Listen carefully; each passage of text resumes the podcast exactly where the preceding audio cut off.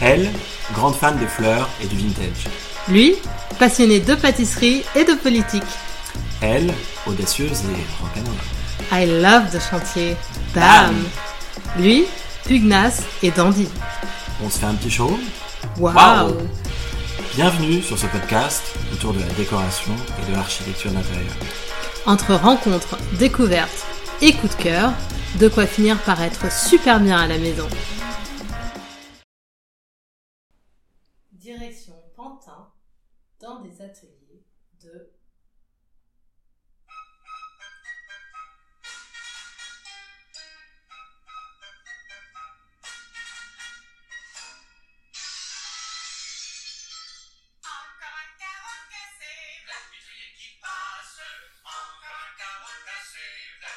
Passé.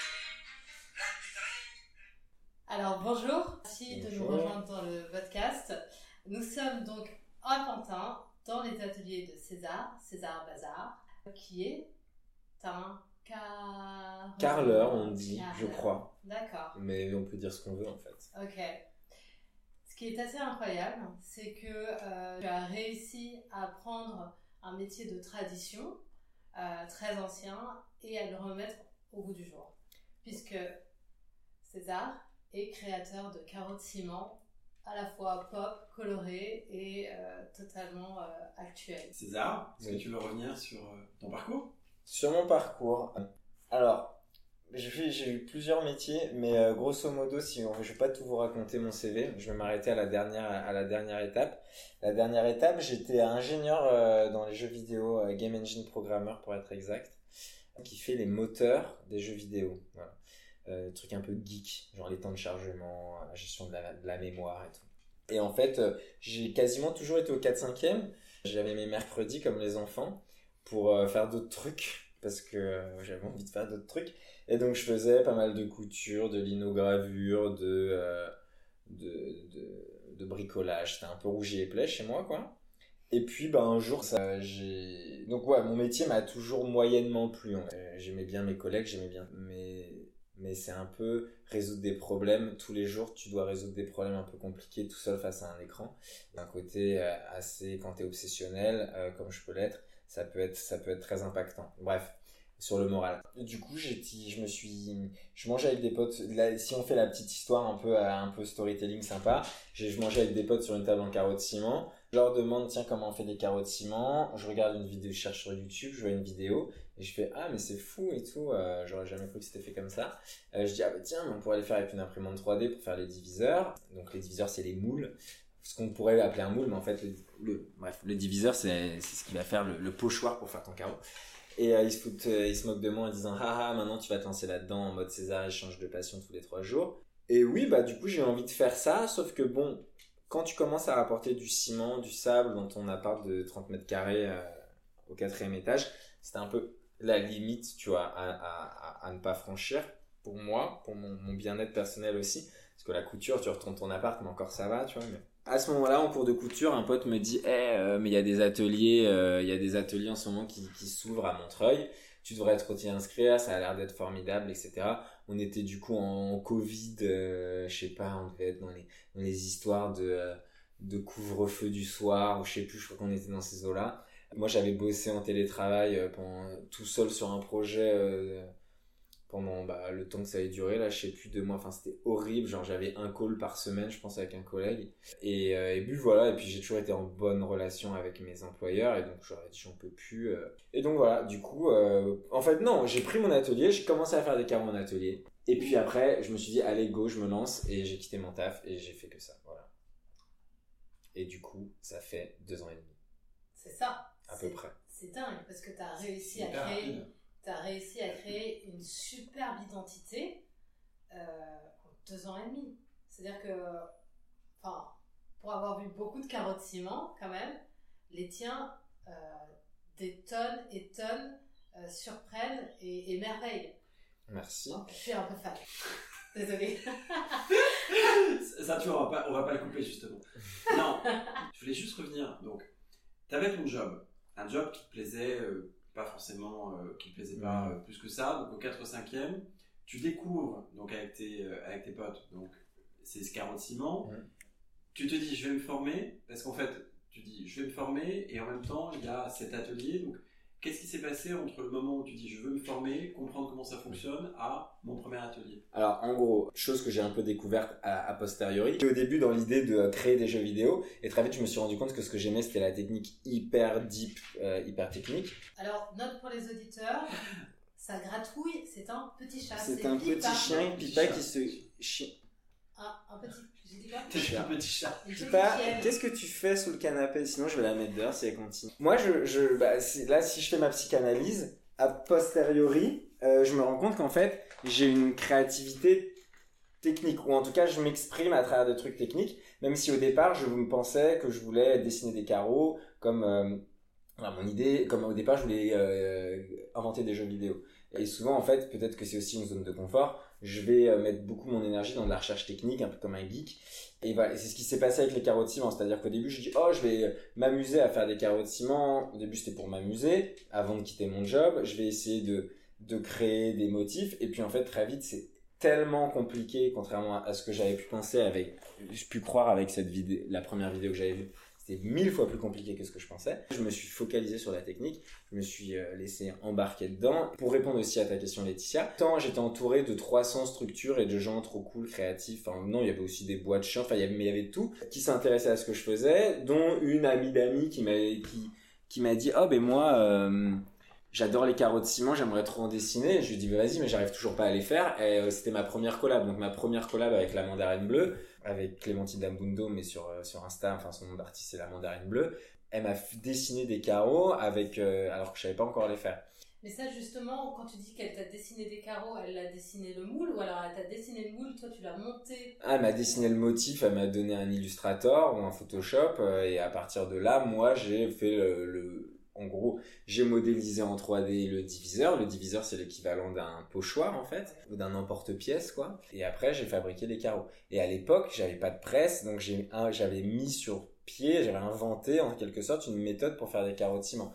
Inspiré d'un tuto que tu trouves facilement sur internet, d'un gars chilien, je crois, euh, qui, qui dit comment faire des carreaux de ciment euh, chez toi, euh, sans presse, un peu comme des gâteaux, couche après couche, et d'une technique indienne Nathan Goody, où en Inde, tu as une ville où ils font plein de ciment sans presse, euh, comme des gâteaux sur des plaques de verre. Bah, j'ai regardé ce cours euh, du chilien, et après j'ai farmé, poncé internet, euh, avec Google Translate et tout ce que tu veux. J'ai contacté des gens en Inde, enfin, j'ai et surtout j'ai itéré, j'ai testé, j'ai testé, j'ai testé, j'ai testé.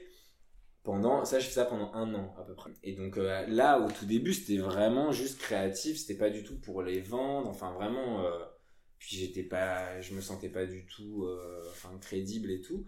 Et c'est ce qui s'est passé, l'élément déclencheur, c'est quand donc il y a Pavillon Noir Architecture. C'était un dans mes ateliers là, c'était des, des gars qui, enfin un, un gars, une nana qui venait de monter une, une agence d'archi et qui me disent viens on parti, ça te dirait de participer à ce concours euh, du pavillon de l'Arsenal t'as des idées de trucs qu'on pourrait faire avec des déchets et, le ciment et tout donc je bah, moi j'avais une vieille idée euh, c'était de faire des carreaux de ciment en carton pierre donc le carton pierre c'est un vieux matériau qui était utilisé il y a 200 250 ans si je dis pas de bêtises et qui était à base de, de papier de calcaire grosso modo et de colle de peau de lapin et en fait c'était euh, l'ancêtre du plâtre on n'a qu'à dire euh, enfin, on en faisait des petites sculptures, des bas-reliefs et tout. Et ça, tu retrouves dans des vieux livres, si tu vas sur Gallica, dans la, bibliothèque en ligne, tu retrouves des vieux traités où tu retrouves des recettes et tout.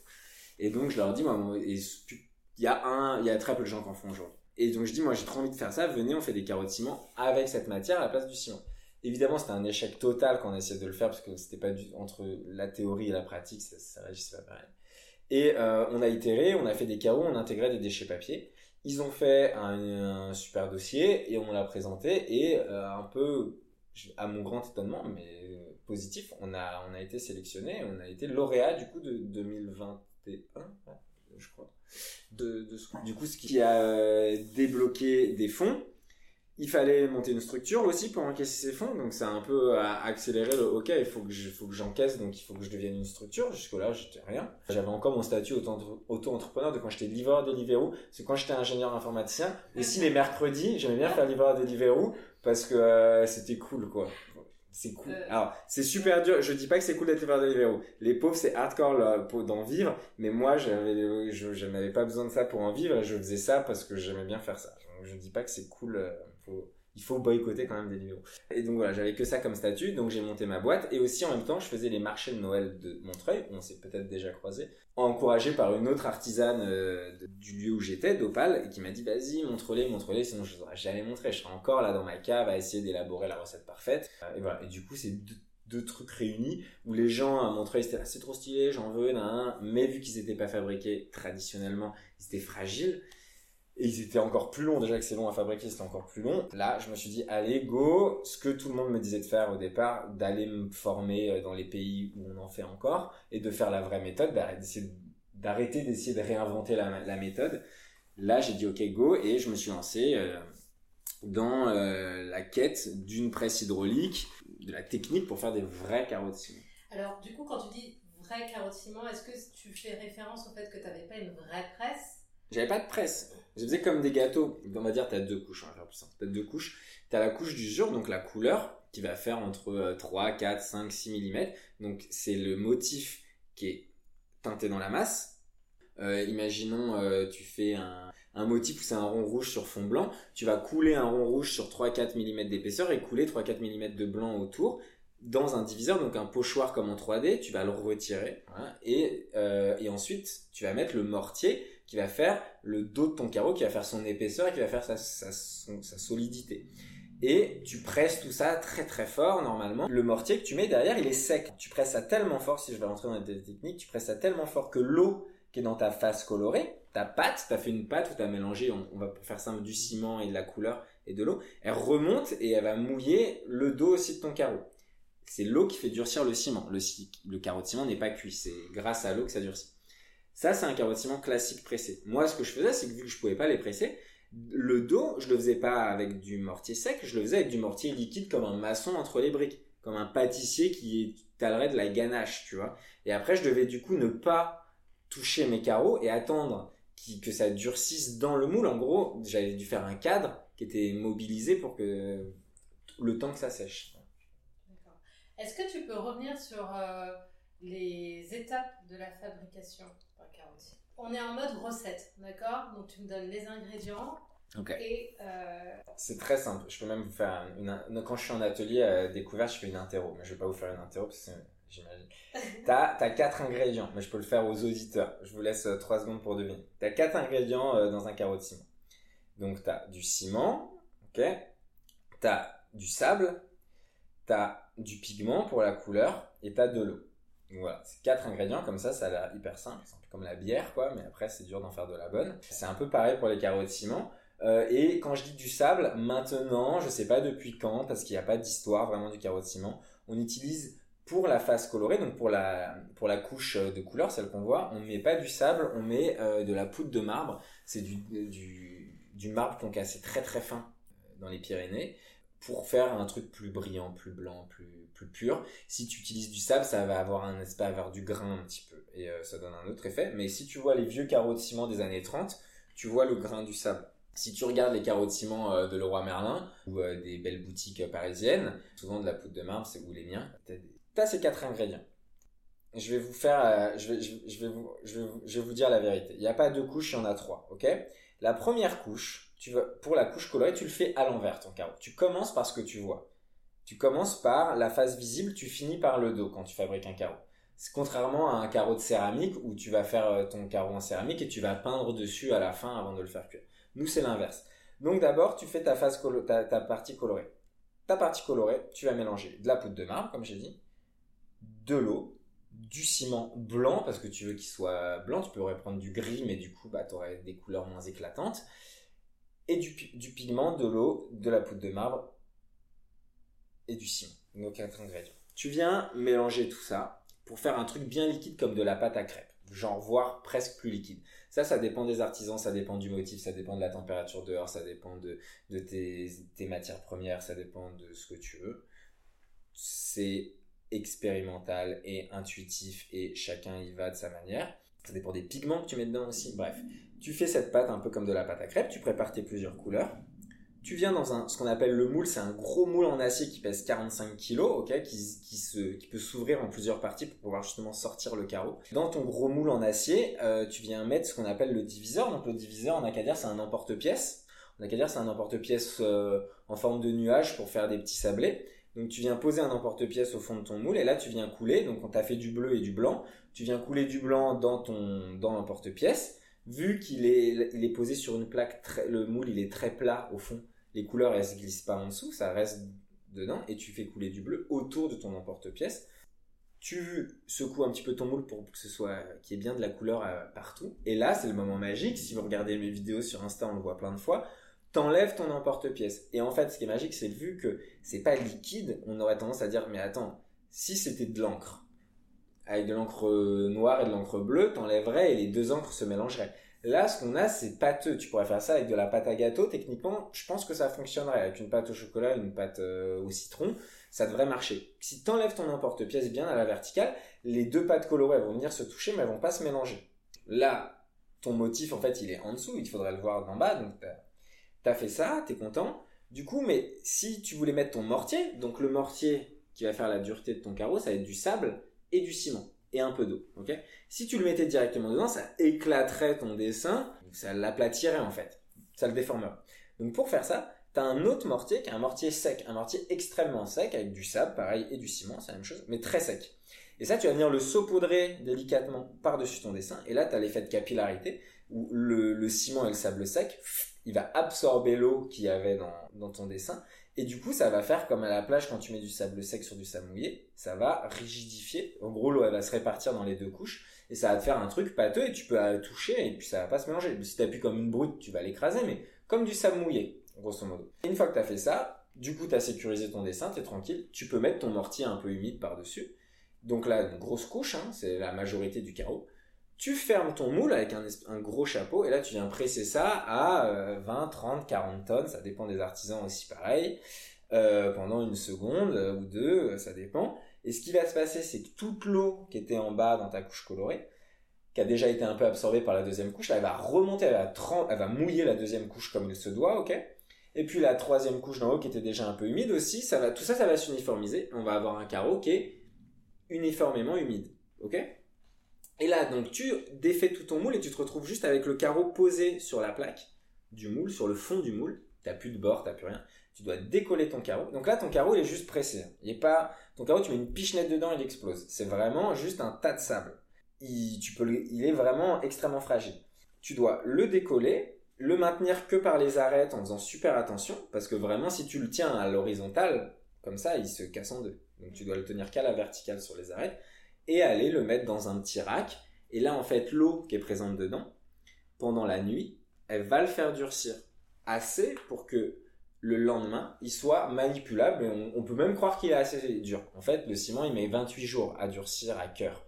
Mais c'est pendant les 3-4 euh, premiers jours qu'il y a 80% des choses qui se passent, du durcissement. Donc là, moi, le lendemain, ce que je fais, c'est que je les immerge dans l'eau pendant une petite heure pour que cette eau-là, elle les accompagne pendant au moins les deux prochaines semaines avec l'humidité qui va être dedans pour que le ciment il continue de durcir. On fait pas sécher un carreau quand on dit qu'on fait sécher un carreau, non, on le garde humide. Moi, il va dans une cave, le carreau, il reste là pendant au moins une semaine. Je préconise, ça dépend aussi de la météo, etc. Donc là, tu as la recette d'un carreau de ciment. Pour comprendre pourquoi est-ce qu'on fait ça, pourquoi on le presse, et pourquoi on le fait pas avec ma méthode comme un, comme un gâteau, je vous ai dit, où t'étales. C'est possible, ça marche aussi. Le seul truc qui est hyper malin avec la technique du carreau de ciment, c'est que tu fais, des carreaux qui sont prématurés. Ils sont pas assez mouillés pour être vraiment durs, mais ils sont tassés, ce qui te permet de tu les as un moule, tu fais ton carreau, tu le sors du moule et t'attends qu'il durcisse. Si tu faisais ça avec que du liquide que du mouillé, comme un maçon là avec sa truelle, comme je faisais avant, tu dois avoir autant de moules que tu as de carreaux. Donc tu dois attendre que ton carreau il durcisse. Si tu fais ça dans des moules en silicone, par exemple, tu dois avoir autant de moules en silicone que tu as de carreaux que tu veux faire dans ta journée.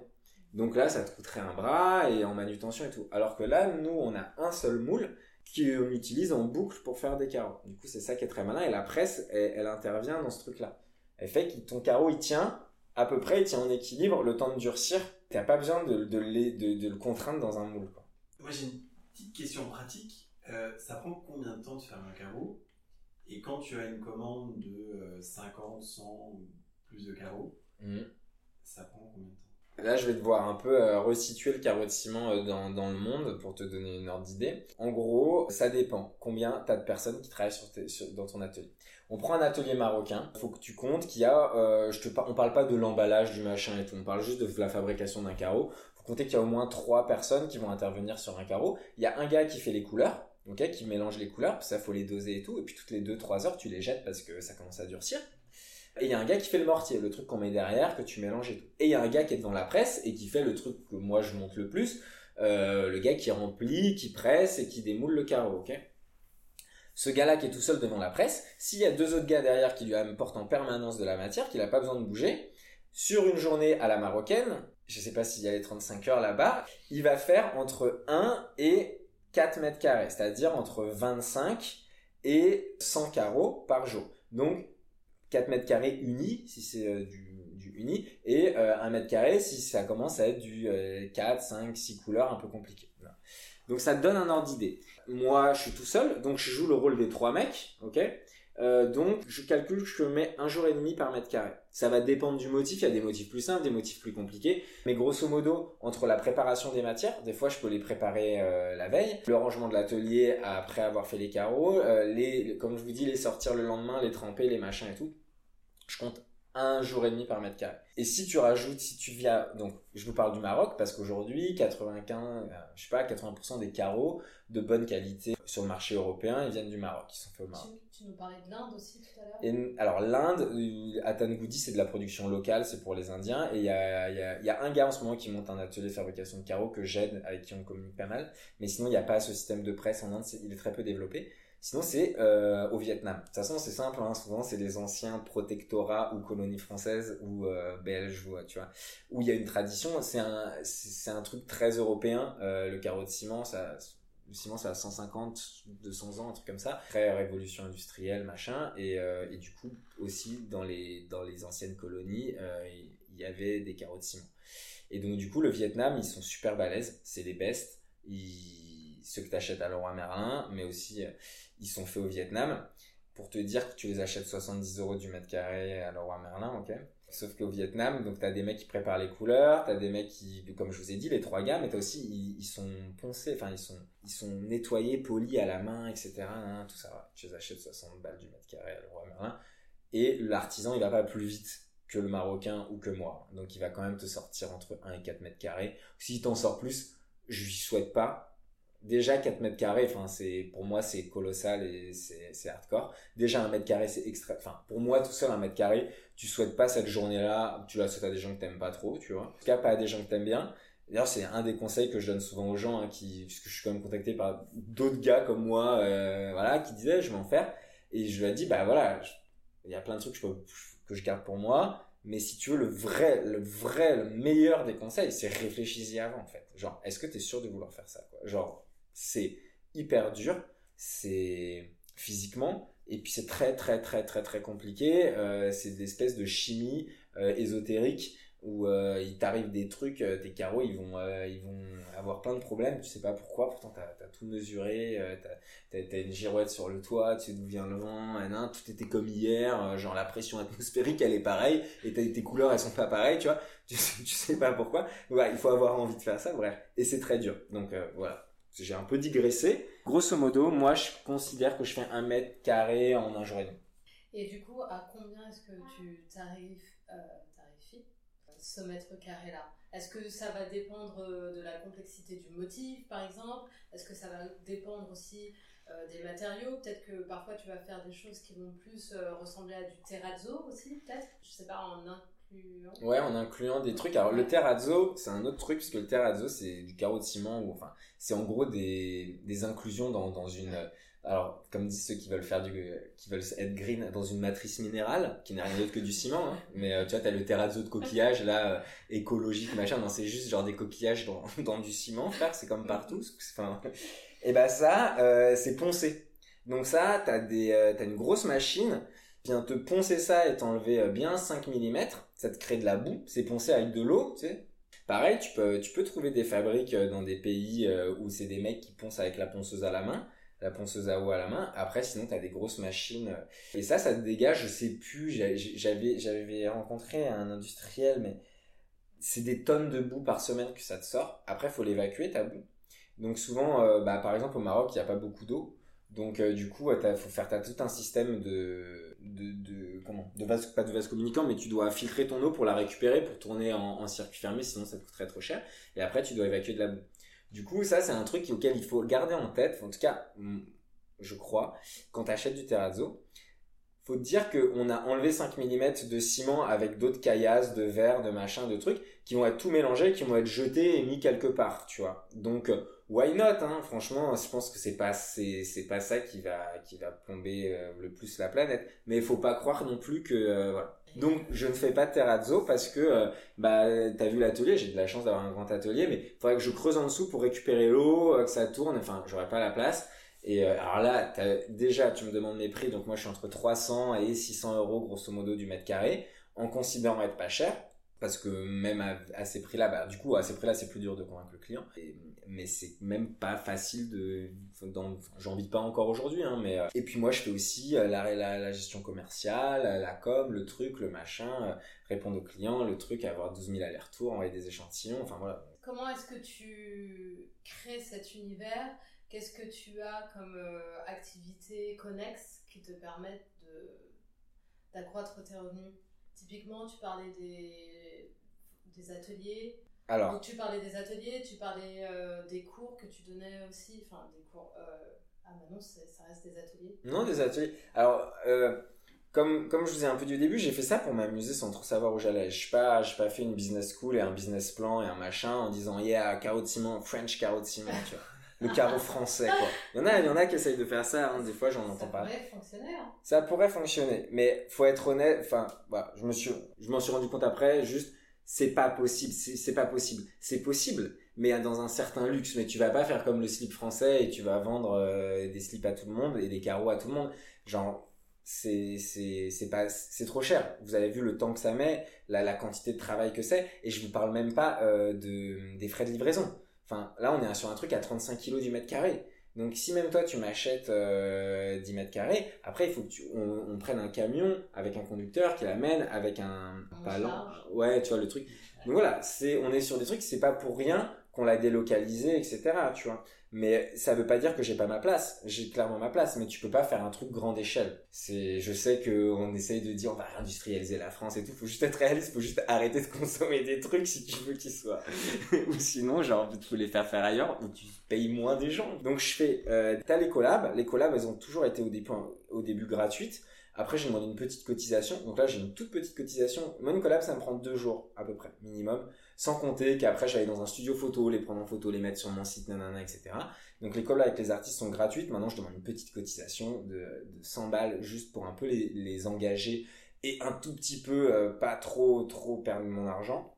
Alors, quand tu parles de collaboration, euh, c'est quand l'artiste te fournit un dessin que toi tu vas créer Ouais. en carreau. D'accord. Ouais. En gros, je traduis leur art dans un. C'est comme si j'étais un imprimeur, sauf que je le fais dans du carreau de ciment. Et en fait, on fait une collection ensemble. Euh, moi, j'essaie de leur laisser le plus de, de liberté.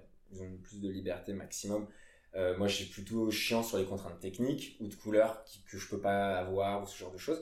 Mais le but, c'est qu'ils fassent un peu ce qu'ils veulent pour être du coup apprendre un peu à pour être diff, pour pas être comme euh, tous les autres qui vont dire ok donc Marie-Claire Maison en ce moment ce qu'ils aiment bien c'est le moutarde avec les oiseaux et du coup je vais aller chercher des artistes qui font du moutarde avec les oiseaux.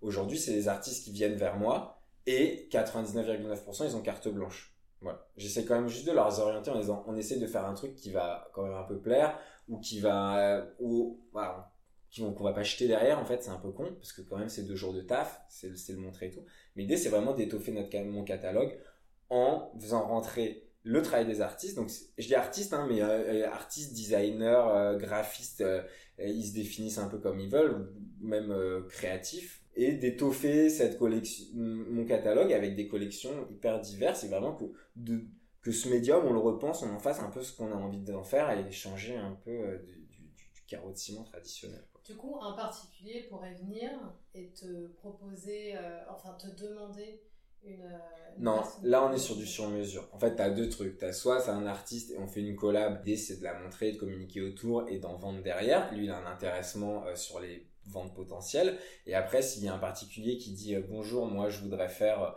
euh, un, un carreau végétal où on voit des, des signes des, des piléas et des, et des mimosas Des pièces. ou des pièces. Et là, dans ces cas-là, voilà, on intègre des pièces. Et là, je dis, ah bah là, non, on est sur du sur-mesure. Et là, je te facture euh, le prix fort parce que moi, j'ai pas, je veux pas en revendre d'autres derrière, tu vois. C'est, enfin, c'est du sur-mesure, c'est différent. Tu, pourrais nous donner quelques exemples de collaboration enfin, de- Alors des collabs, je m'appelle César Bazar, euh, pas pour rien, donc euh, j'ai pas d'Excel de mes collabs, il, le faut, mais euh, j'ai des notes un peu partout, donc j'ai pas le compte exact, mais j'ai bien, je pense, en tout cas je suis bien en relation avec une trentaine d'artistes, j'ai un calendrier, quatre collabs par mois, après j'ai craqué, je devenais fou, donc je suis descendu à deux collabs par mois, et là après là j'ai j'ai- j'ai j'en prends plus trop en ce moment parce que je suis trop fa- fatigué. Et alors des, des exemples, j'en ai plein. 99% de nanas qui, qui me proposent de faire des collabs. Ça peut être euh, donc ça peut être des gens très connus, on va dire, sur les réseaux sociaux. Tu vas avoir des collabs, euh, tu vas avoir des collabs qui vont avoir des gros impacts réseaux sociaux, par exemple, où il y a beaucoup de waouh, mais pas forcément de commandes. T'as des collabs avec des gens, franchement, je, je, sais- je sais pas trop qui c'est, un peu artiste, mais tu vois, avec euh, 300 followers, euh, machin et tout, et, et qui font des, qui ont fait des trucs qui ont vachement bien marché, enfin, à mon échelle, hein, je suis tout petit encore, mais voilà, qui, qui ont des bonnes retombées. C'est ça, c'est assez rigolo, c'est, tu, tu mises pas sur, euh, si je fais une collab avec, euh, je sais pas, euh, avec Rihanna, tu vois, bon, si je pense avec Rihanna, ça se vendrait, il y a intérêt quand même mais euh, mais euh, avec des gens connus ou avec des gens voilà il, il va c'est marrant comme c'est réceptionné enfin comme c'est reçu par le public c'est ça peut être soit par via des achats soit par du gros like soit par ouais. C'est ça qui est drôle c'est que tu sais jamais trop. Moi les collabs c'est très simple hein, j'envoie un doc qui résume un peu comment ça on procède qui dit si t'es ok on fait un call. Le call il dure 20 minutes. Je parle, vous avez vu, je suis quand même bavard, je raconte beaucoup de trucs un peu techniques, nanana, comment faut faire. Et puis après, euh, 90% des gens avec qui je fais des collabs, je les ai jamais rencontrés, je les ai jamais vus, même avant, je fais même pas de visio, tu vois, j'en ai fait quelques-unes. Mais... Et après, euh, on échange euh, des, des, des, fichiers numériques, et puis je fais des trucs, et, euh, et je sors les carreaux, je lui envoie un carreau, et euh, les autres, j'essaie de les revendre, de machin, je tiens une compta pour lui, lui refiler les, et voilà, du coup c'est drôle, c'est avec plein de gens, même dans le monde entier. Il y en a plein qui n'ont jamais vu leur carreau, quoi. En vrai. Et du coup, au-delà des, des collabs, Mhm. tu as d'autres activités? Je te disais, sur euh, les activités financières, les collabs ça rapporte pas de l'argent, ça en fait plus perdre qu'autre chose, enfin entre guillemets, c'est de l'investissement. Il y a euh, les ateliers, donc ça j'ai commencé en janvier, c'est trop stylé, j'adore faire ça. Euh, J'en fais à peu près 3-4 par mois, 4 personnes par atelier, 3h30. S'ils grattent un peu, on arrive à 4 heures, mais le but c'est ça tient dans 3 heures c'est c'est quand même crevant. Ils font, euh, les, les, les stagiaires, ils font euh, deux carreaux par personne à peu près, souvent plus, voire jamais moins. Donc là, c'est trop cool, t'as des dynamiques, ça change. Enfin, moi, je suis quand même une personne un peu qui a besoin de- d'avoir des gens autour de moi. Je suis un peu aussi un nerd qui aime bien expérimenter. Mais faire ça pendant deux ans, tout seul dans son atelier, à un moment, t'en peux plus. Donc là, d'avoir des gens, c'est cool. Euh, c'est un peu le show et tout, j'aime bien. Euh, on fait des carreaux. Donc ça, c'est trop cool. Je fais ça. Ça prend, bah, il y a, des hauts, des bas, ça dépend des mois, ça dépend du buzz sur internet, du machin, mais, mais c'est chouette. Et ça, ça me permet de, gagner, d'avoir un peu un, un, revenu un peu fixe et, euh, et tout en kiffant. Après, j'ai- j'ai commencé aussi à faire des, des ateliers un peu exceptionnels. Il y a une entreprise qui est venue pendant une journée entière faire des carreaux de ciment, donc une entreprise dans le jeu vidéo, donc des anciens collègues à moi, qui sont venus faire des ciment en pixel art toute la journée euh, à l'effigie des carreaux, des, des personnages de leur jeu. Donc le jeu s'appelle Karmazu. C'est moi qui ai fait une partie du moteur dessus, si vous y jouez. S'il y a des bugs, c'est plus de ma faute parce que j'ai pas, j'ai pas touché depuis deux ans. Ils sont venus toute une journée, barbecue, euh, bah, on a un grand espace à l'extérieur et couvert aussi, donc euh, un peu comme on appelle ça team building. Là, ils fêtaient la sortie de leur jeu et du coup, ils font des carreaux toute la journée, trop cool. Et là, le collège, là ce matin, j'étais au collège de Pantin, euh, collège Saint-Joseph-la-Salle, où les SECPA qui pouvaient pas partir euh, en classe verte pour XY raison, bah, il, avait fait une semaine sans cartable où tous les jours il faisait des trucs différents. Et la proviseure, elle avait kiffé mon, mon travail qu'elle avait vu passer dans le journal de Pantin. Donc ils sont venus une journée entière faire des carreaux et c'était trop stylé. Donc il y avait des sixièmes à- au troisième, 12 gamins, une vingtaine de carreaux. Au début, c'était un peu euh, circonspect, genre, ouais, c'est quoi les ados, genre, c'est quoi ce truc là, ce gars bizarre euh, dans la poussière, euh, bon. Et, et puis ça a trop bien pris. bah là, là j'ai croisé certains gamins là, ce matin, ils étaient trop mignons, ils étaient trop enjoués. Et là, je leur ai apporté leurs carreaux et ils en font bah, des cadres qu'ils peuvent mettre dans leur chambre, des dessous de plats, des machins. Ils ont vraiment fait leurs carreaux euh, quasiment de A à Z, quoi. Donc c'était très stylé. Donc j'ai cette activité-là, et après j'ai le sur-mesure pour des particuliers, pour des archis. Puis ce que je commence à développer, c'est aussi faire faire au Maroc. Comme tous les carreaux que vous connaissez aujourd'hui, vous voyez, ils sont faits au Maroc, au Vietnam. En toute transparence par contre Pourquoi? Pour une question de prix? Pour une question de faisabilité ouais, et de prix c'est à dire que bah après moi j'aimerais que mes carreaux il y ait quand même des gens qui, plus de gens qui les aient tu vois et puis si toi t'es archi et que tu me dis bah voilà euh, j'ai du sur mesure euh, j'ai 30 mètres carrés moi en deux jours je te fais des carreaux que tu montres à ton client et qui peut les qui peut voir. Et après si derrière tu veux 30 mètres carrés moi je peux les faire faire au Maroc par les mêmes gens qui m'ont appris et qui sont et je sais qu'ils bossent dans des bonnes conditions et je bouffais avec les ouvriers et j'avais une presse là-bas tu vois. Parce qu'au Maroc tu vois tu vois toutes sortes de choses. Tu vois le pire et le meilleur tu vois. Et en toute transparence même sur les prix combien sont payés les gens etc voilà. Faut savoir qu'aujourd'hui un carreau de ciment euh, si tu l'achètes au Maroc souvent l'ouvrier il va être payé moins de 4 euros tu vois par mètre carré tu vas l'acheter 200 euros donc en étant transparent sur voilà dans quelles conditions c'est fait, combien ça coûte aussi un peu les transports, voilà tu sais et tu as la garantie que ça a été fait chez moi. Euh, les couleurs, j'utilise les mêmes pigments qu'eux. Voilà, je sais ce dont je parle. Je suis pas juste un revendeur qui envoie un fichier PDF euh, Photoshop à un atelier et qui lui dit de le faire, tu vois. Donc voilà, l'idée c'est d'aller faire du sur-mesure, mais vraiment prototypé ici. Euh, et moi, je développe plein de techniques un peu cheloues. Bah, t'as vu quand vous avez visité l'atelier, vous me disiez ça, c'est quoi, comment tu fais cet effet et tout. Des trucs qui sont pas, on va dire, euh, pas industrialisés, mais que t'as pas un peu partout. Et ça, on fait, je fais des échanges avec le, avec le Maroc. Même quand je découvre des trucs, je leur dis, eh les gars, essayez de faire ça, vous allez voir, vous pouvez gagner du temps, euh, machin. Enfin. Il y a, un échange. Il y a- ça que je développe, qui est en cours et qui est vraiment plus pour septembre d'aller vraiment communiquer là-dessus, mais pas, parlons-en maintenant. Pour bien comprendre, c'est-à-dire qu'à partir du mois de septembre, un particulier ou un professionnel qui veut passer une commande Mm. de carreaux de ciment peut te demander soit de les faire en France, Ouais. donc à un coût plus élevé, ça. soit de les faire au Maroc, C'est mais ça. sur la base de tes modèles. euh, C'est ça. Ok, ton suivi, etc. Ouais. En gros, moins cher. Bah, beaucoup moins cher. Ça reste quand même cher. Hein. Ça restera dans du euh, à peu près 200, je pense, 250 euros le mètre carré. Comme le font aujourd'hui, euh, si tu regardes euh, les, donc les fabricants français aujourd'hui, Mosaic Factory, c'est le numéro un européen. Enfin, eux, c'est 400 salariés au Maroc, tu vois. C'est un gros bidule. Et après, derrière, t'as euh, la petite maison Bayat, qui j'oublie qui Les carreaux du Marais, ce genre de trucs. Et eux, donc, Mosaic Factory, ils ont leur propre usine. Sinon, la plupart du temps, ils font faire, il y a qui euh, ils font faire euh, au Maroc, etc. Et c'est dans les prix, c'est dans du à peu près 200, 200 euros, entre 100, le, le plus basique, il va être à 100 euros du mètre carré, entre 100 et 250 euros du mètre carré. Puis après, t'as ceux qui disent pas d'où ça vient. Alors si on te dit pas d'où ça vient, tu peux te dire que ça vient du Vietnam. hein.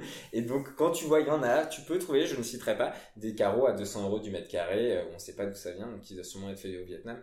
Moi, au Vietnam, je les achète, euh, parce que je les achète, je les achète pas, mais on m'a proposé, les usines sont venues me contacter, tu les achètes, quand t'es un tout petit gars comme moi, tu les achètes 25 euros du mètre carré, 25 dollars euh, du mètre carré, 20-25 dollars. Ouais, c'est donc fois 10, quoi. Voilà. Après, t'as la livraison, hein, mais euh, bon.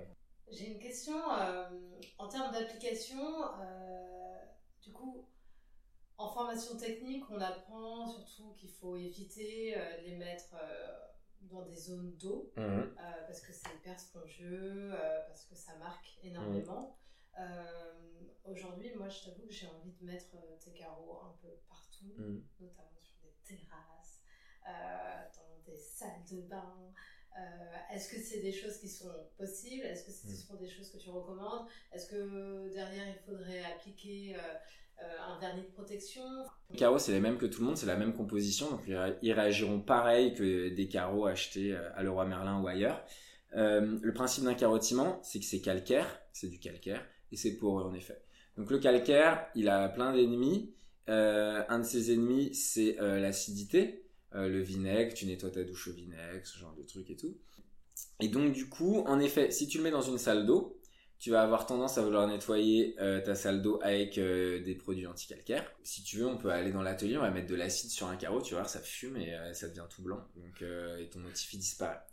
Donc de l'acidité, t'en as dans plein de trucs, tu vois, dans du vin, dans des machins. Donc ouais, par exemple, si tu, tu protèges mal ton carreau et que tu renverses un verre de vin rouge et que tu traînes un petit peu, ça va marquer. Donc ouais, et en plus c'est poreux, donc ça boit tout. Ça, c'est le principe du carreau de ciment, quoi. T'as plusieurs solutions. Il y a première solution, c'est... euh, Tu n'en mets pas dans ces pièces-là. alors, la première solution, c'est tu mets pas de de ciment et tu mets des carreaux de céramique. Ensuite, tu as une deuxième solution, c'est t'acceptes que les choses, elles évoluent, elles vieillissent, elles se tachent, etc. Si t'es maniaque, franchement, je suis mauvais commercial, moi je suis très mauvais commercial. Si t'es maniaque, ne prends pas de de ciment. Si, si t'es un psychopathe qui veut que déjà tous les carreaux soient pareils, qui est pas euh, et que euh, oublie les carreaux de ciment. Ils vont tous être pareils, ils vont avoir des couleurs différentes, ils vont changer de couleur un peu avec la pose. On est sur un truc vraiment chimique et vivant. Faut pas oublier un truc que on n'en a pas parlé, mais le carreau de ciment, si j'ai bien compris, il n'y a pas d'histoire vraiment du carreau de ciment, mais historiquement c'est un peu le carreau du pauvre. C'était là pour supplanter le carreau de céramique. À l'époque, les carreaux de céramique, ils étaient peints. Ça demandait un boulot qualifié, c'était compliqué.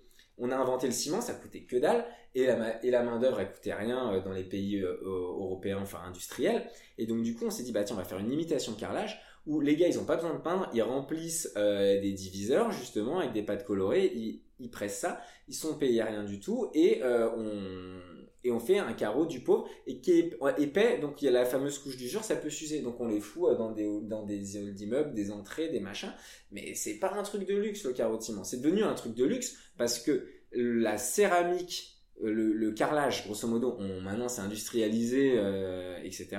On peut tout faire en carrelage. Et que le carreau de ciment, la méthode, elle n'a pas évolué. Donc, moi, la manière dont je fais les carreaux de ciment, c'est la même qu'il y a 150 ans. Ou au Maroc, etc. Donc, c'est hyper cher en main d'œuvre, le carreau de ciment. Et c'est pas parfait. Et c'est pour ça que les gens, on trouve ça trop stylé. Mais du coup, t'as plein de désavantages. Il faut accepter le fait que genre, ouais, c'est du ciment, hein, c'est pas, tu peux pas transformer le ciment en, en céramique en fait. T'as des bouche-ports chimiques. Donc moi j'ai euh, testé tous les bouche-ports du monde, Euh, j'en ai retenu quelques-uns qui sont pas mal, qui sont les mêmes que ceux qui sont euh, recommandés par les plus gros vendeurs et fabricants. C'est un truc t'attrapes le cancer quand tu l'ouvres, tu vois, mais vraiment c'est c'est mais donc t'as ça, mais c'est pas parfait. Les, les porcs, tu faut mettre trois couches en laissant 24 heures entre chaque. Tu, tu laisses pas si tu, tu fais une tortilla et que euh, ou tu fais ta sauce tomate et que tu, recouvres ta crédence de cuisine, va pas te coucher comme ça, tu vois, genre euh, passe un coup d'éponge, voilà.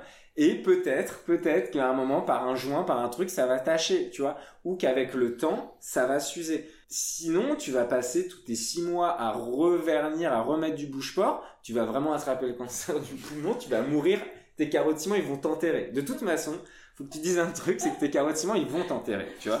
Genre, ils vont pas disparaître. Genre, euh, et les gens, ils ont souvent peur de ça. hein. Et vraiment, et souvent, euh, quand je fais des marchés, c'est les gens souvent qui ont un peu plus d'un certain âge, ils viennent me voir parce qu'ils savent que c'est disent, les carreaux de ciment, c'est fragile, ça va pas durer. Et t'es là, genre, si, ça va durer de ouf. Enfin, genre, euh, Tu seras parti avant. voilà. Et nous aussi, et moi aussi. Je trouve, ce sera mon héritage, mes carreaux, ils me survivront. C'est pour ça que je fais ça. Non, je plaisante. Mais, euh, mais vraiment, t'as ça, quoi. Donc, ouais, ça va vieillir. Si tu les mets en extérieur, pour répondre à ta question, euh, ça risque de décolorer en partie selon les pigments que tu utilises. Donc moi j'ai des pigments, j'ai les- le finest pigment of the world. Euh, je sais du coup comment ils réagissent. J'ai des fiches. Bah le bleu, le vert, c'est de base c'est pas fait pour aller dans du ciment. Donc c'est des pigments chimiques. Donc ton bleu, ton vert, ouais, ils sont pas faits pour être au soleil. Euh, le jaune, le rouge, c'est des pigments naturels, c'est des oxydes de fer, donc ça vieillit mieux. Voilà, tu peux les mettre en extérieur. J'ai un pote qu'on a en extérieur, euh, pas des miens, hein, des, des carreaux qu'il a achetés il y a 5-6 ans. Ils ont une sale gueule, quoi, normal, parce qu'il les a pas vernis tous les jours. Il y a de la mousse, il faut mettre du produit anti-mousse, voilà, faut les traiter, etc. Si tu veux quand même mes carreaux de ciment dans ta douche, en extérieur, tu peux. Mais dans ces cas-là, tu mets un espèce de vernis bicomposant qui va être un peu euh, une résine en fait. Euh, au Brésil, ils font pas mal ça. Euh, ils font des douches que tu veux, mais tu as, tu as un carreau brillant. Donc l'aspect mat du carreau, qui est ça qu'on aime bien, en tout cas ici en Europe, euh, tu, tu, le perds. Voilà. T'as un espèce, t'as une espèce de couche plastoc, enfin un film sur ton carreau. Et voilà. Du coup, euh, pour répondre à tes questions, tu peux aussi les, comment on dit, les saturer. Si tu les satures en huile, tu vois les carreaux qu'il y a dans dans la dans les halls d'immeubles, machin, les, ils ont tellement été euh, bu des trucs et été patiner, ils sont saturés aussi en cochonnerie et en trucs, bon, bah, du coup, euh, ils, tiennent. Donc, moi, je peux faire des carreaux tout neufs. Tous les jours, tu vas mettre de l'huile de lin dessus. Tous les jours, tous les jours, tous les jours. Euh, Huile de lin, savon noir. Selon les pays, ils ont des, tu vois, genre, euh, en Inde, ils mettent euh, du, de l'huile de coco, tu vois, avec du kérosène. euh. Enfin, chacun, il va de son sa technique. Et là, c'est juste pour le saturer, comme tu ferais avec de la tomate, avec du truc comme ça. Tu le satures, tu le satures, tu le satures. Mais là, du coup, ton blanc, il sera plus blanc blanc, il sera un peu jaune. euh, Ton, t'auras plus mes bleus un peu pop et tout. Voilà. Faut juste être conscient de ça. La, solution numéro un, c'est de bien appliquer les produits. Et la solution, et elle s'accompagne de la solution numéro deux, des gens keep cool, accepte. Genre, juste, ça va bouger un petit peu. Après, oui, si euh, tu fais des, batailles de vin rouge avec tes potes dans la cuisine, franchement, on prend pas du carreau de ciment, tu vois. Mais voilà. Et donc la douche, pour répondre, pour finir, douche, je déconseille parce que ton calcaire, tu l'enlèves comment? Euh, On a assez de, tâches ménagères, de trucs à faire, assez de taf euh, comme ça, d'entretenir une maison, tu vois. Donc franchement, douche, je déconseille. Mais par contre, crédence de salle de bain, il n'y a pas de souci. Tu mets du bon bouche-porte, tu mets trois couches. Euh, si euh, quand tu te brosses les dents, t'évites de, enfin voilà, tu passes un coup d'éponge, euh, ça, il n'y a pas de souci, quoi, tu vois. Après, j'ai aussi l'impression que tu en fais souvent des tableaux. Voilà. Moi, je vends de la petite surface. Comme je, je vous ai raconté, je vous ai dit mes prix. Je vends de la. Jusqu'ici, j'ai pas encore rencontré de millionnaires. J'espère bientôt. Mais donc les gens, ils m'achètent de la petite surface. Ils m'achètent et c'était c'était ça ma, ma mon approche au départ. C'était de vendre une œuvre d'art, en tout cas un travail d'un artiste avec le travail d'un artisan, euh, designer, ingénieur, euh, bricoleur qui est, moi, euh, pour intégrer chez soi. Donc tu t'achètes pas qu'une crédence, tu fais l'acquisition de toute une histoire d'un travail et d'une œuvre d'art d'un artiste, tu vois. Donc c'est un petit billet, mais mais pas tant que ça au final quand tu sais tout le travail et tout le truc. Et du coup voilà, c'est une manière d'acheter entre guillemets de l'art différemment, voilà. Et, euh, et un peu de mettre de l'histoire, tu vois. Enfin, j'ai tout un truc avec l'histoire des objets, etc. euh, et quand tu sais où ça a été fait, par qui ça a été fait, en combien de temps, ben c'est c'est c'est c'est c'est plus du carrelage que t'achètes quoi. Même si tous les carrelages qu'on achète, ils ont une histoire, ils ont fait 5000 km, ils sont passés par 12 pays et il y a 15 000 personnes qui les ont portés mis dans des cartons, mais ça on le voit pas, on nous en parle jamais et on l'a acheté 20 euros. Mais euh, mais voilà, là moi quand tu quand tu m'a- m'achètes des choses, tu, tu, sais à, tu sais à peu près tout. T'en sais trop vu que je suis bavard. bah, maintenant, on sait tout Voilà. et surtout, les gens peuvent venir te voir. C'est C'est ça. plutôt super cool.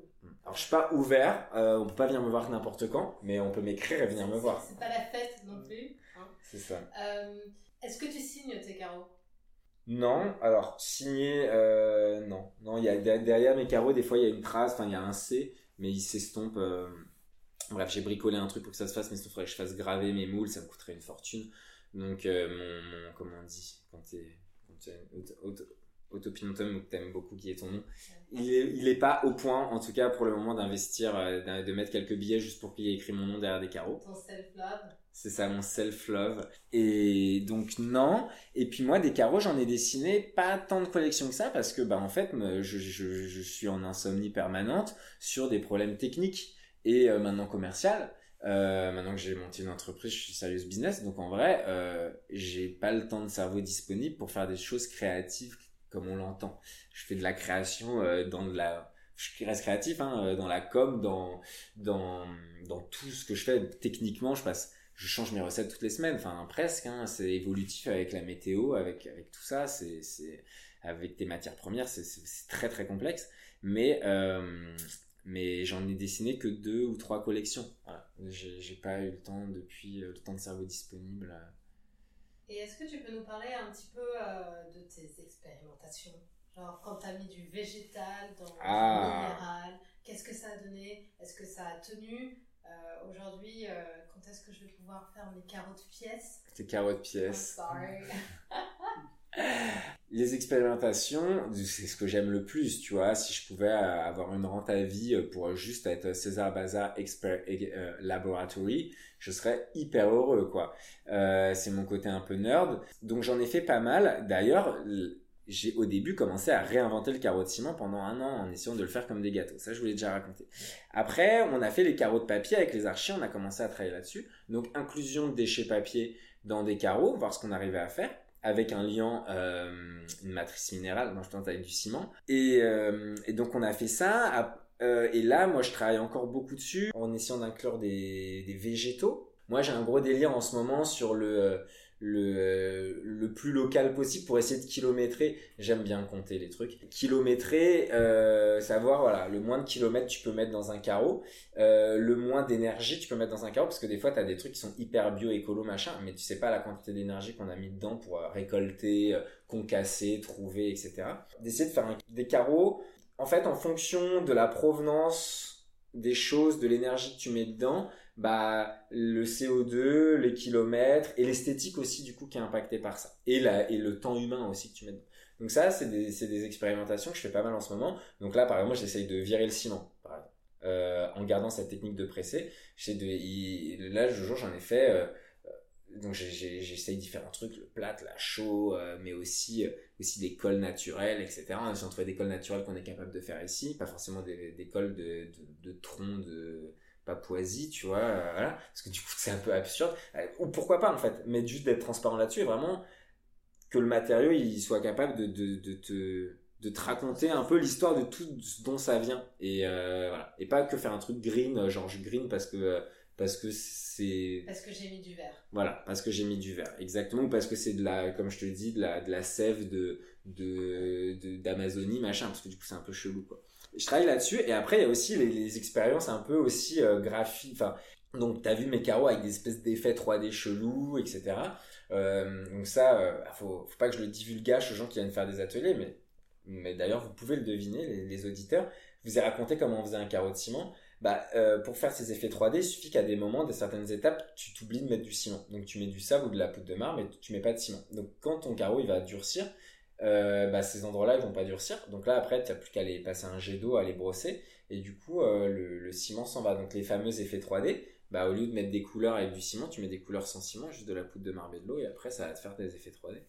Mais comment ça tient dans le temps? Est-ce que c'est pas encore plus poreux ou... euh, Non, bah non, t'as le mortier derrière à, à vif. Encore une fois, non, ça, je- pas- alors j'ai pas, j'ai pas la capacité d'a- d'aller dans le futur, mais c'est du ciment normal en fait. Donc euh, après, euh, si tu veux les traiter, t'as mes, mes bouches-ports ou tu peux mettre d'autres trucs. euh. mais ça, c'est plus pour du de l'extérieur, déco, etc. Moi, je l'imagine plus comme ça, pas pour du sol. Tu, tu vas t'écorcher les pieds par contre. ouais.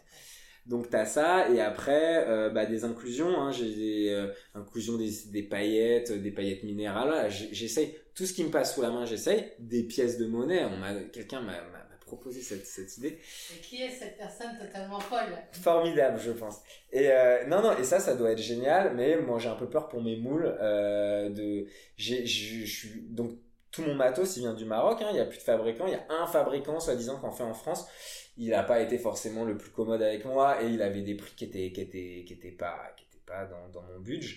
Euh, donc du coup bah je suis allé au Maroc et franchement la qualité elle est top et tout faut juste trouver les bons fabricants.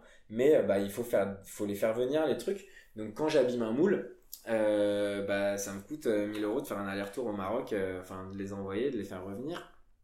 Puisque ça pèse quand même 50 kilos le moule.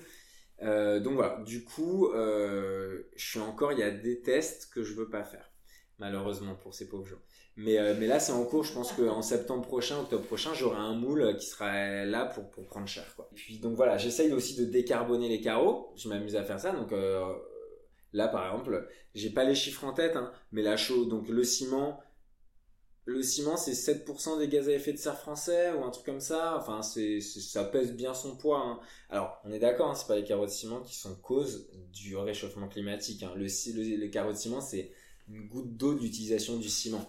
Mais bon, on- c'est toujours cool de dire ah sur celui-là il y en a un petit peu moins. Donc euh, j'ai regardé avec le plâtre, avec la chaux, voilà, j'expérimente des trucs où pour avoir le même effet visuel, mais avec un petit peu moins de, de CO2. Encore une fois, moi j'utilise, je passe à quelques sacs par semaine, enfin c'est rien du tout. Hein. Quand tu fais le, les dalles, la dalle de ta baraque euh, ou que tout le monde euh, a ou leur immeuble, ils n'ont pas de ils pas de remords à utiliser euh, 10 tonnes de. Mais bon, c'est toujours cool de savoir qu'il y a un effort qui a été fait, tu vois. Donc il y a ça. Et puis après, moi j'aimerais bien aussi aller dans les pigments naturels, ce genre de trucs, aller bah, le papier, tu peux le colorer avec euh, bah, peut-être avec de l'indigo, avec euh, avec de la- des, trucs tintoriales euh, végétaux. Il y a plein de trucs à faire. En vrai, il y a plein de trucs à faire. Moi, j'adorerais bosser, si jamais vous écoutez, avec des, écoles de design. Moi, j'ai un savoir-faire et j'ai des machines que tu trouves nulle part, en fait, quasiment. Et donc, euh, d'aller bosser avec des jeunes pour justement euh, essayer de développer des nouveaux produits, voilà, faire de la recherche, quoi. On peut compresser à 40 tonnes, 50 tonnes, un peu tout ce qu'on veut. Euh, et, euh, et chercher des liens et tout. Et donc, c'est c'est hyper intéressant. Et puis faire de la transmission aussi, parce que c'est un métier qui, est, qui se perd, en tout cas en France. Alors, c'est un métier qui, qui est perdu, qui n'existe plus. Hein. Euh, il y a, on est trois personnes à en faire, avec moi le, le dernier arrivé. Je sais pas combien de personnes ont essayé d'en faire et ont abandonné en cours de route. Je les, je, je les comprends. Hein. c'est- S'ils m'écoutent, c'est pas, c'est pas un échec. Genre juste, moi, je suis juste fou et suicidaire. Euh, mais euh, c'est assez perdu, mais pas pour rien, comme je vous disais. Ça s'est perdu parce que c'est pas, c'est difficilement solide dans l'économie française. Genre aujourd'hui, il y a peu de gens qui sont prêts à payer 500 euros du mètre. Moi, je transmets. Je suis plutôt dans un, une, idée de, sensibiliser. Tu viens faire un atelier, t'écoutes ce que je dis, tu dis ah ouais c'est fou, il y a tout ce taf qui est fait. Euh, quand je vais dans ce bar, il y a des vieux carreaux des années 30, bah il y a un gars là, il les a fait comme ça. Ou alors quand je vais à Leroy Merlin et que je vois ces trucs euh, machin, en fait c'est vraiment fait. Il y a pas de machine quoi. Un ciment, il n'y a pas de machine. Il y a un gars qui galère là comme moi qui fait ça comme ça. Donc c'est c'est c'est plus là-dessus, je pense, où j'ai une impact qui est chouette. C'est après avoir été bercé des années 90 de genre tout est fait par des machines et puis qu'aujourd'hui euh, les gens ils, réalisent là, ils ont la gueule de bois que genre y a rien qui est fait par une machine frère genre euh, c'est tout est fait par un mec tu vois genre euh, par, une armée de gens. Et ben là de faire de voir que ça c'est fait à côté de chez toi c'est c'est vraiment intéressant tu vois. Mais je vais pas on m'a proposé hein, de vendre des formations. Je pourrais, mais je trouverais pas ça forcément faire d'aller vendre une formation où derrière la personne, elle va investir euh, 10-15 000 euros en matos, plus la formation que je vendrais pour derrière avoir du mal forcément à vendre, tu vois. C'est pas, je suis pas, je, je, mauvais commercial. je suis mauvais commercial. Exactement, c'est ça. J'ai une question. euh, Est-ce que tu penses que euh, inclure des pétales de roses ou de fleurs pourrait permettre de conserver la couleur? Moi, j'ai un, une problématique, tu vois. Mhm. J'adore les fleurs. Mhm. Et du coup, pour les conserver en couleur, bah, souvent je les fais sécher et ça conserve rien, Rien du tout. tout. Euh, est-ce, que, est-ce que tu penses que le carreau de ciment pourrait être une couche assez, euh, euh, assez transparente et assez dure pour respecter à la fois la pétale et lui permettre de conserver le pétale et lui permettre de conserver sa couleur? Non. Bah non, et si tu veux, on ira voir dans l'atelier. Hier, j'ai fait des carreaux à papier végétaux. Donc hier, je suis allé faire la cueillette dans là, dans le cimetière. Non, les couleurs, elles changent. Et puis surtout, en fait, c'est drôle, j'avais fait sécher des trucs comme tu les fais sécher dans des livres, ok? Et il y en avait des roses trop belles, ça avait gardé la couleur. Je les ai pressés dans des carreaux hier, ils sont devenus marrons aujourd'hui. Donc en plus, il y a une autre réaction chimique, tu vois, en fonction. T'as ça, le ciment, c'est totalement opaque. D'où le terrazzo qu'il faut aller poncer ça euh, comme une brute pour voir le truc. Ton ta pétale, on la verra pas du tout s'il y a euh, une fine couche de ciment par-dessus. Euh, voilà. Donc non, je pense que si tu veux faire ce que tu veux faire, comme ça, j'aurais tendance à dire faut résiner, mettre de la résine. Ouais, c'est ça. Tu fais des carreaux en résine avec un fond, un fond. euh, T'as déjà essayé ou pas? Ça te donne des idées là Bah, j'aimerais bien, mais Ah. le problème de la résine, c'est que c'est un peu quand même, c'est un peu, c'est un peu hardcore. Quoi. C'est genre vraiment euh, la chimie pure, quoi. chimie. Alors le ciment, c'est pas clean, tu vois. Côté minéral. La résine, c'est plastoc, plastoc, plastoc. Mais techniquement, tu pourrais. Tu fais un moule en silicone. Euh, en Amérique du Sud, ils font des espèces de petits, de de petites idoles comme ça euh, où tu mets euh, tous tes trucs porte-bonheur dans de la résine et tout. C'est trop beau. Techniquement, tu pourrais. Bah, juste à côté, il y a Polyester 93, là, juste à, à 200 mètres. C'est les rois du, les rois de la résine de tout ça. C'est un gros entrepôt. Si tu veux leur acheter quelques kilos, c'est cher. La résine, c'est très cher en plus. Très, très, très, très cher. Je sais qu'en termes d'application, la résine, c'est pas ce qu'il y a de plus euh, résistant en plus. Mm. Et je t'avoue que là, pour le coup, euh, je préfère partir sur du ciment. C'est pour du sol, toi, en plus? Ouais, ce serait pour du sol. Ouais, Moi, je pense qu'il faut. euh, Très mauvais commercial, il faut imitation, imitation végétaux sur la céramique, imprimé, imprimé, numériquement. c'est ça. Et profiter du jardin pour tes fleurs. C'est ça. Ok. Euh... Ouais, moi j'ai encore des questions. Euh, tu l'as évoqué un tout petit peu tout à l'heure. Mhm. Pourquoi César Bazar Pourquoi? Parce que l'idée, c'était euh, de ne pas m'enfermer dans les carreaux de ciment. parce que ça, bah, j'ai un côté, tu vois, là, elle me, par- elle me chauffe sur des trucs euh, techniques de, de résine, j'ai envie d'en faire. L'idée, euh, c'était pas de faire que des carreaux de ciment. Il se trouve que bah, j'ai mis tellement d'énergie, tellement d'argent que je veux que ça marche, je veux y arriver maintenant. Je vais pas lâcher, pas tout de suite en tout cas. Je vais, je vais tenir, mais voilà, c'est pour ça que j'ai appelé ça un bazar parce que moi, ce que j'aimais, un autre truc que j'aimais vachement à, ce moment-là, c'était aussi le block printing, donc technique indienne pour euh, faire, euh, pour imprimer. Donc pareil, ancêtre du de de la sérigraphie. Donc pareil, truc hyper galère, tu dois aller tamponner chacun de tes motifs. Donc euh, imaginez le coût du mètre carré, voilà, fabriqué en France. Et ça, c'est des trucs que j'avais commencé à développer, avec mon imprimante 3D, développer mes encres, alors là, réinventer la roue, comment fabriquer des encres textiles, tu vois, genre à lire des articles sur les polymères et tout, ça m'a bien amusé, contacter des gars en Inde. Donc l'idée, ça, j'aimerais bien un jour redévelopper ça, tu vois.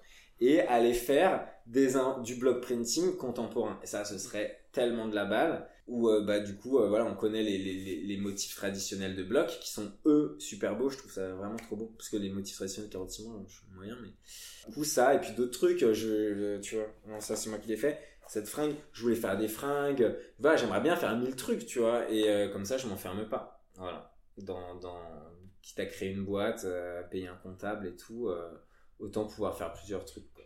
Autant que ce soit le bazar. voilà exactement Et hum, pour toutes celles et ceux qui vont nous écouter et qui veulent euh, rentrer en contact avec toi, euh, soit pour des partenariats, soit pour euh, passer des commandes de carottes ciment, quels sont aujourd'hui les, les canaux Eh ben, j'ai un, site, contacte j'ai un site web qui est comme il est, il est pas parfait, mais voilà, où dedans tu as formulaire de contact, tout- t'as- J'essaye de te maintenir à jour mon catalogue, où tu peux me contacter à propos de cette collection, en fonction de ton projet, bah, du, nombre de mètres carrés, du machin, je pourrais te donner un prix. Et il y a euh, formulaire de contact. euh, alors pour les collabs, la plupart des artistes, ils me contactent par Insta. Bah, ça peut être l'occasion, je sais pas quand sortira ce podcast, mais euh, là, je pense que la rentrée septembre 2023, là, je commence à, j'ai tellement dit non à des gens que maintenant, enfin, j'ai tellement arrêté les collabs que là, je vais peut-être rouvrir les calendriers des collabs. Donc, je serai peut-être un petit peu plus piqué qu'avant parce que ça me demande, j'ai de moins en moins de temps, mais avec grand plaisir.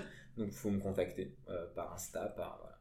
Et euh, et puis voilà, c'est ça. Le mieux, c'est mail. Hein. Après. euh, après, sinon, il y a Insta, mais Insta, ça se perd dans les limbes des 12 000 messages et des gens qui te mettent des émoticônes sur tes stories et tout, donc tu, perds vite la trace.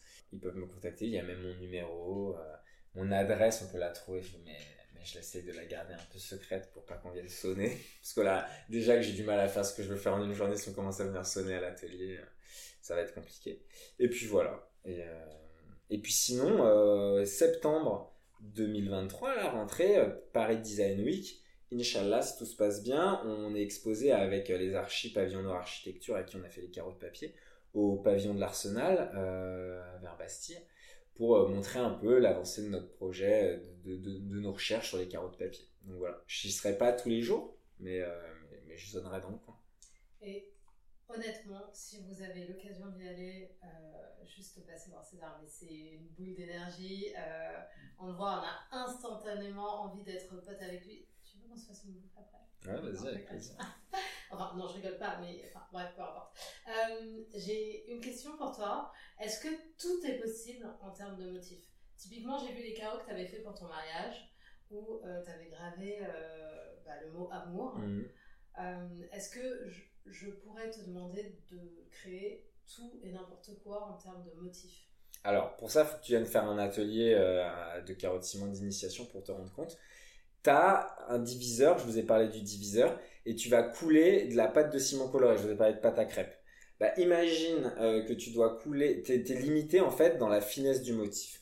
Donc, si euh, tu veux écrire une araignée, ok, et une araignée avec des pattes très fines, bah, tu vas galérer à venir couler ta, ton ciment dans ce diviseur.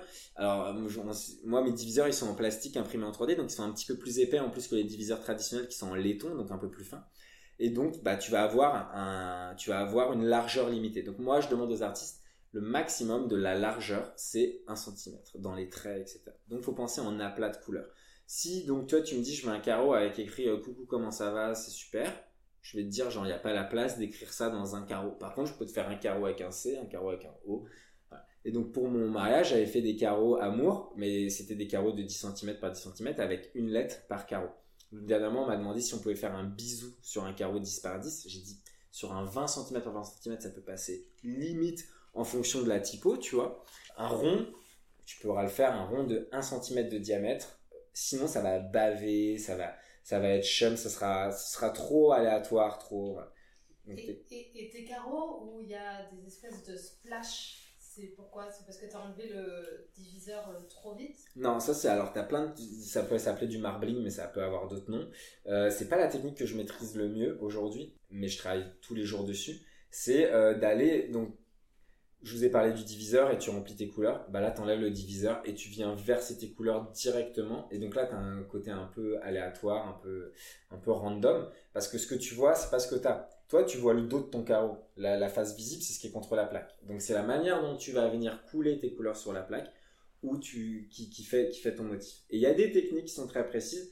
Au Maroc, ils travaillent pas trop ça, les gens que j'ai rencontrés.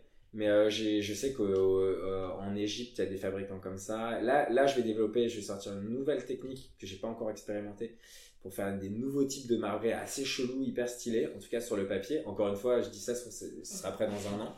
Et là, je développe une autre méthode que, alors, là, pour le coup, que j'ai inventé que personne ne fait, pour faire des espèces d'effets marbrés comme ça, et pour faire des effets marbrés continus. Pour pas que ton carreau, à chaque fois, t'aies un marbré, mais différent. Enfin, que tu, tu me prends un mètre carré, ton mètre carré il sera marbré continu, et tu pourras assembler tes carreaux, ce sera, t'auras un, un vrai motif. Et ça, c'est euh, c'est des étapes supplémentaires après la fabrication de ton carreau. C'est une infrastructure que je dois construire. Dans, je, je me le garde un peu secret pour le moment. Ok, ok, on reviendra te voir, n'en dis pas plus. Voilà, c'est ça. Et, euh, et ça, ça peut être méga stylé parce que du coup, tu peux avoir le côté un peu marbré, marbling que tu peux avoir dans, dans, dans le marbre, dans les, tu sais, les- toutes les céramiques italiennes un peu, etc.